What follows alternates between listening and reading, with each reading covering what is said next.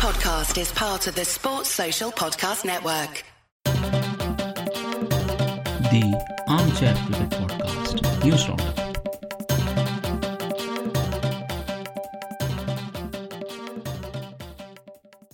Hello, all. Welcome to another episode of Armchair Cricket Podcast, a podcast focusing on Test cricket by armchair critics of the game. In today's digest episode, let's take a quick look at all the international cricket that has happened, some of the CPL related games, as well as uh, the news from around the cricketing world. First, uh, let's take a quick look at the two ODIs that have recently finished between England and um, Australia. These were very, very, let's say, interesting ODIs. The first of these ODIs was played in um, Manchester, and uh, in this game, Australia made 294 for 9, but they were able to keep England down to 275 for 9. So, you know, when they batted first, Australia started off slowly. Uh, even though they had some good contributions from Marcus Stoinis, who made 43, and Marnus Labuschagne, they were not able to really set up a big platform. And at 5 for 123, it looked like uh, they were in fear of probably blowing away their start. But Mitch Marsh played a very responsible 73 of 100 balls, and he was well supported by Glenn Maxwell, who scored 77 of 59 balls. And after these two, Mitch Starc finished off strongly and made sure that uh, Australia finished with a total of 294 for 9. This seemed to be slightly below par on this pitch, and given the way England have approached the game, but the Australian bowling attack, I think they felt very confident. When it came to bowling, Archer took 3 wickets for 57 and Mark Wood took 3 for 54 and earlier that made a lot of uh, let's say inroads into the Aussie top order. Adil Rashid finished with 2 for 55 and Moeen Ali finished with no wicket for 59. Uh, when it came their turn to chase, uh, England stumbled too as they quickly slipped to 2 for 13 and then 3 for 55. Uh, only Jonny Bairstow stood strong and uh, he was supported well by Sam Billings, but they could not really pick up the run rate in the initial part of the chase. So by the time Jonny Bairstow was dismissed at 5 for 170, England was still, you know, very well behind the game. Uh, in stepped Sam Billings, who scored his first international 100 for England. Uh, he made 118 out of 110 balls and was dismissed off the last ball of the innings. Uh, he did not get a lot of support from the tail, but um, you know he made sure England competed in this game, and England finished with 275 for nine. When it came to their bowling, uh, Josh Hazlewood had a very very big impact. He was bowling almost as if it was a test game, and he finished f- uh, with three for 26 of 10 overs. Uh, Pat Cummins was a bit costly, and uh, Mitch Starc finished no wicket for 47. But Adam Zampa was the guy who really, you know, held England back with a very impressive 4 for 55 of his 10 overs, and he was well supported by Mitch Marsh, who took 1 for 29 of his 5 overs. Having taken a 1-0 lead, the Australian team must have felt really, really confident because you know the way they started the second ODI again held at Manchester. It was held on the 13th of September, the second game. In this game, they kept England down to a very very slow start because um, Jonny Bairstow was out with a score on 20 and Jason Roy with a score on 29. Uh, but by the time Joe Root was dismissed, it was already the 23rd over, and, and England had only made 90. This is very, you know, uncustomary for this, uh, you know, New Gen England team, which believes in scoring fast and playing attacking cricket all the time. Eoin Morgan and Joe Root um, had sort of built a platform, but they were both dismissed. Joe Root making 39 and Eoin Morgan 42, and then nobody was really able to pitch in with much of a score. Chris Woakes uh, sort of held the Australian bowlers at bay with 26. But then Tom Curran and Adil Rashid, uh, who scored a pair of 30s, finished off strongly. And sort of they finished with an under par 231 for 9 at the end of their 50 overs. So once again, Zampa took 3 for 36 of his 10 overs, and Josh Hazlewood finished with 1 for 27 of his 10 overs. But, you know, in this case, Mitchell Starc finished with 2 for 38, Pat Cummins took 1 for 56, and Mitch Marsh took 1 for 49. This looked like an easy chase as far as Australia was concerned, but looks like they were using the same pitch from the first ODI, so there was already a bit of wear and tear on this pitch. Australia started cautiously. They lost Dave Warner for 6 and Stoinis for 9, but Marnus Labuschagne and uh, skipper Aaron Finch built a platform at better than the asking rate. So they had reached 3 for 144 in the 31st over when suddenly calamity struck. Labuschagne and Finch were dismissed in quick succession by Woakes, and then you know Mitch Marsh was dismissed for one by Archer, and then Glenn Maxwell was dismissed for one by Woakes. So suddenly again panic set in, very much like the first T20I on the tour. there was a bit of a panic and Australia collapsed from 3 for 144 to 8 for 166. And from then on, uh, Alex Carey tried to do his best. But that was not going to be enough. He finished uh, as the last man out for 36. Uh, but with not a lot of support from the tail, Australia were all out for 207 with just 8 balls to spare. So England made a tremendous comeback thanks to 3 for 35 from Sam Curran, who was playing in this game ahead of Moeen Ali. 1 for 67 from Adil Rashid. Adil Rashid had a bit of a tough game here with the ball, but he showed uh, his all round qualities for England and he took the last wicket, that of Carey. But the pick of the bowlers were Chris Woakes, who finished with 3 for 32 off his 10 overs, and man of the match, Jofra Archer, who took 3 for 34 off his 10. So it looks like they're tied 1 all heading into the last ODI, the decider that's going to be played on 17th of September. So there's a lot to look forward to there.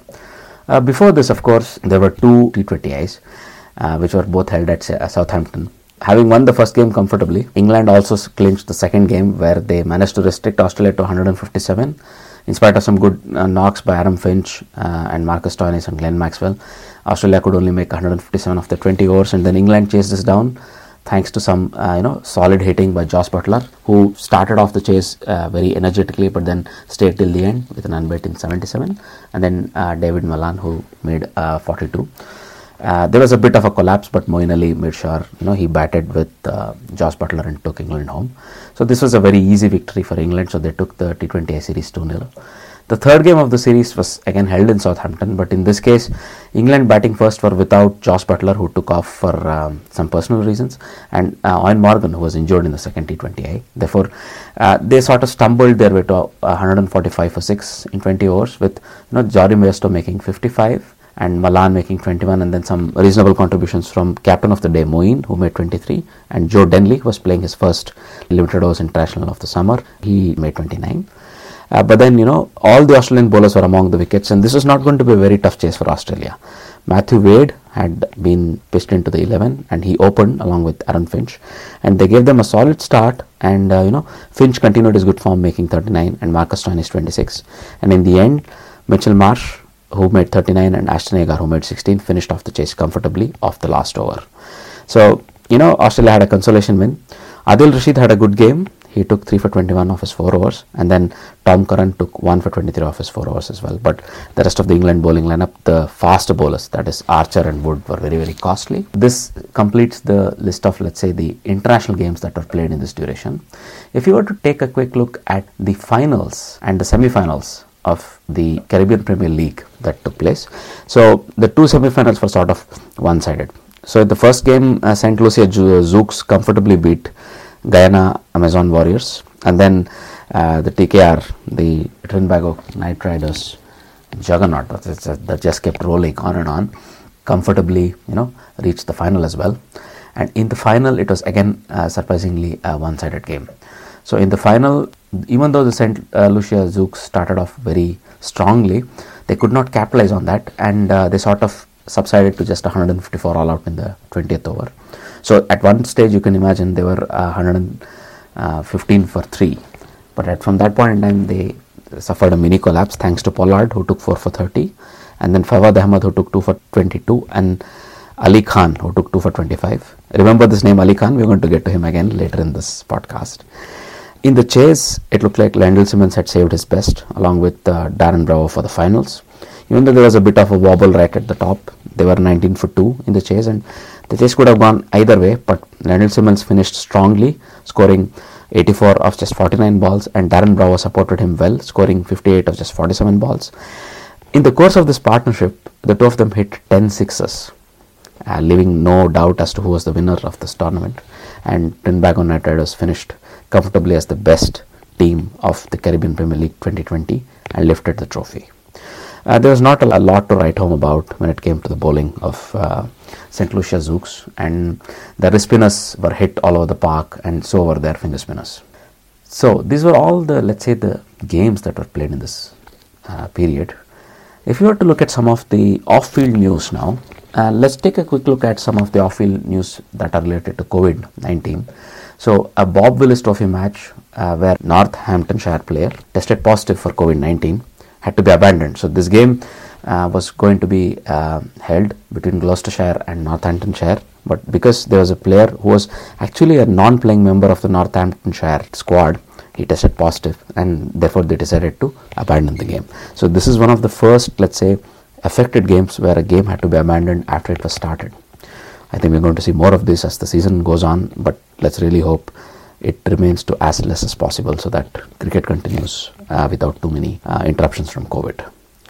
Similarly, we hear that Bangladesh opener uh, Saif Hasan has tested positive for COVID 19 and is currently undergoing home quarantine. Let's hope he recovers soon uh, because they have uh, Bangladesh team have a scheduled um, three test series uh, coming up uh, against Sri Lanka at the end of September, so he'll want to be a part of that squad.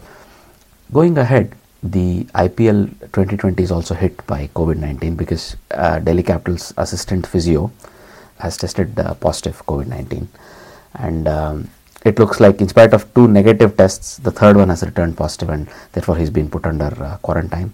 And the bubble has, uh, you know, the safety bubble has again had to be sort of resealed after he's been pulled out of it. So, you know, let's hope this doesn't spread to other players and support staff among other teams as well. IPL is able to go ahead.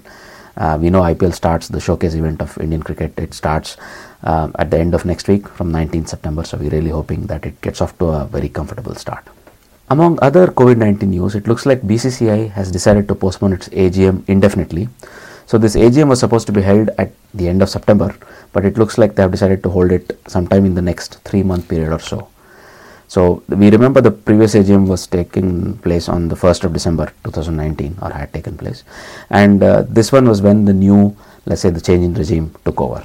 So but now it remains to be seen when the next AGM will be held and whether we still awaiting the, you know, a report about the, the roles of this current, uh, let's say the regime and whether they'll be replaced and so on. So uh, there's a bit of follow up to go here and let's see how this news develops.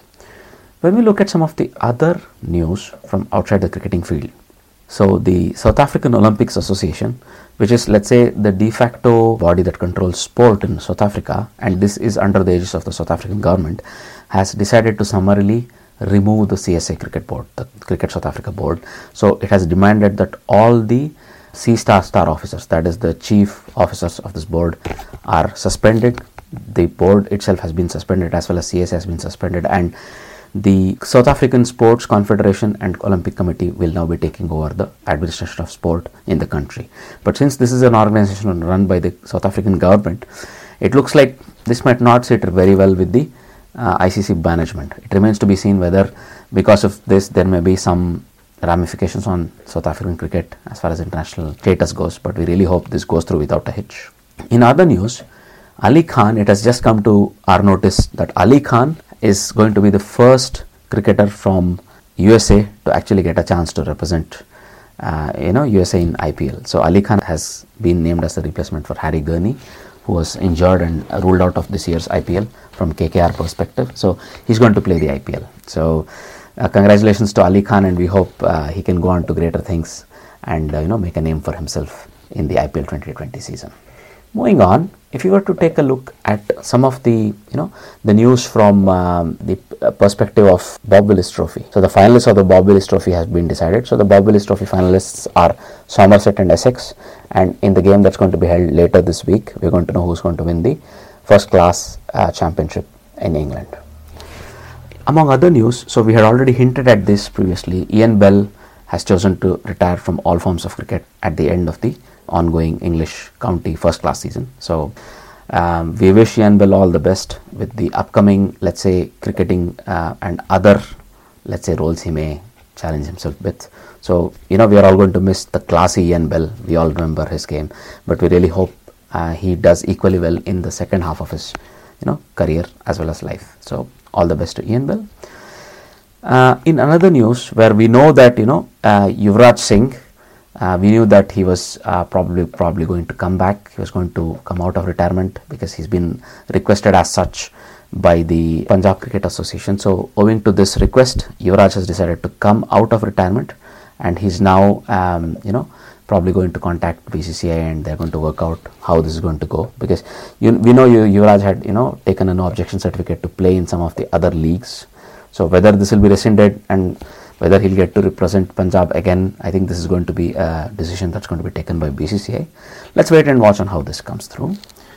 In other slightly disappointing news, you know, Afghanistan's junior coach Noor Mohammad has been banned for five years by the uh, Afghanistan Cricket Board because he's admitted to his uh, role in trying to fix a game in the Shpageeza Premier League. This is the uh, T20 league that's been hosted by Afghan Cricket Board. Uh, so, in a game that uh, took place in 2019, it looks like he approached a few players, and uh, this has come to light, and he has admitted to his guilt and has been banned for five years by the board.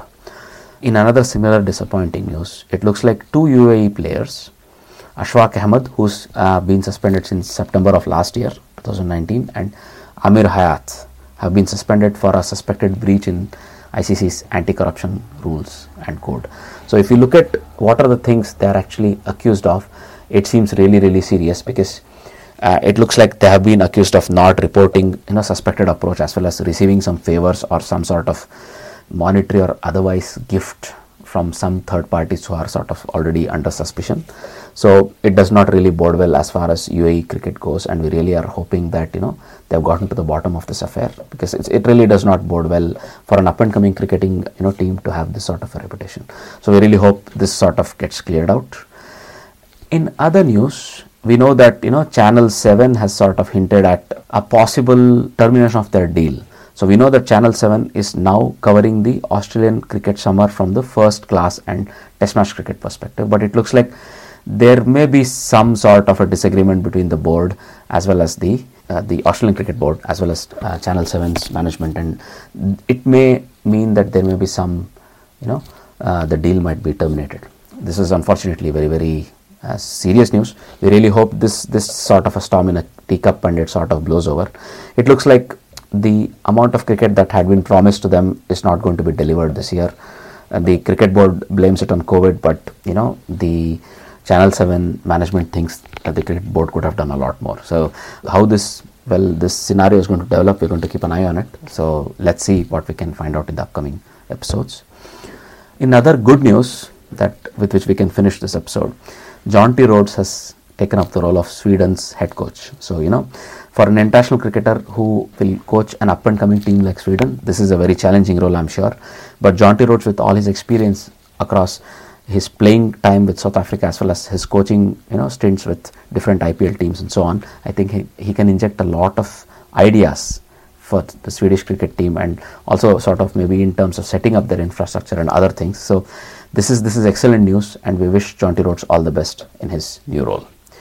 Thanks once again for tuning in and listening to our digest episodes. So we uh, we will we will probably be picking up the you know longer duration episode shortly where we are just awaiting the resumption of test cricket also maybe uh, once IPL comes in we are probably going to try and resume our long uh, episode format so thanks a lot for tuning in and staying staying with us during this you know sort of fallow period of cricket uh, but we really hope you can continue to you know stay tuned in every week or every episode and uh, we would love to have you tell us what you think of our content or uh, maybe any of your thoughts about our episodes. So you can always get in touch with us at armchair crickpod on Twitter or armchair.cricket at gmail.com if you want to get in touch with us directly.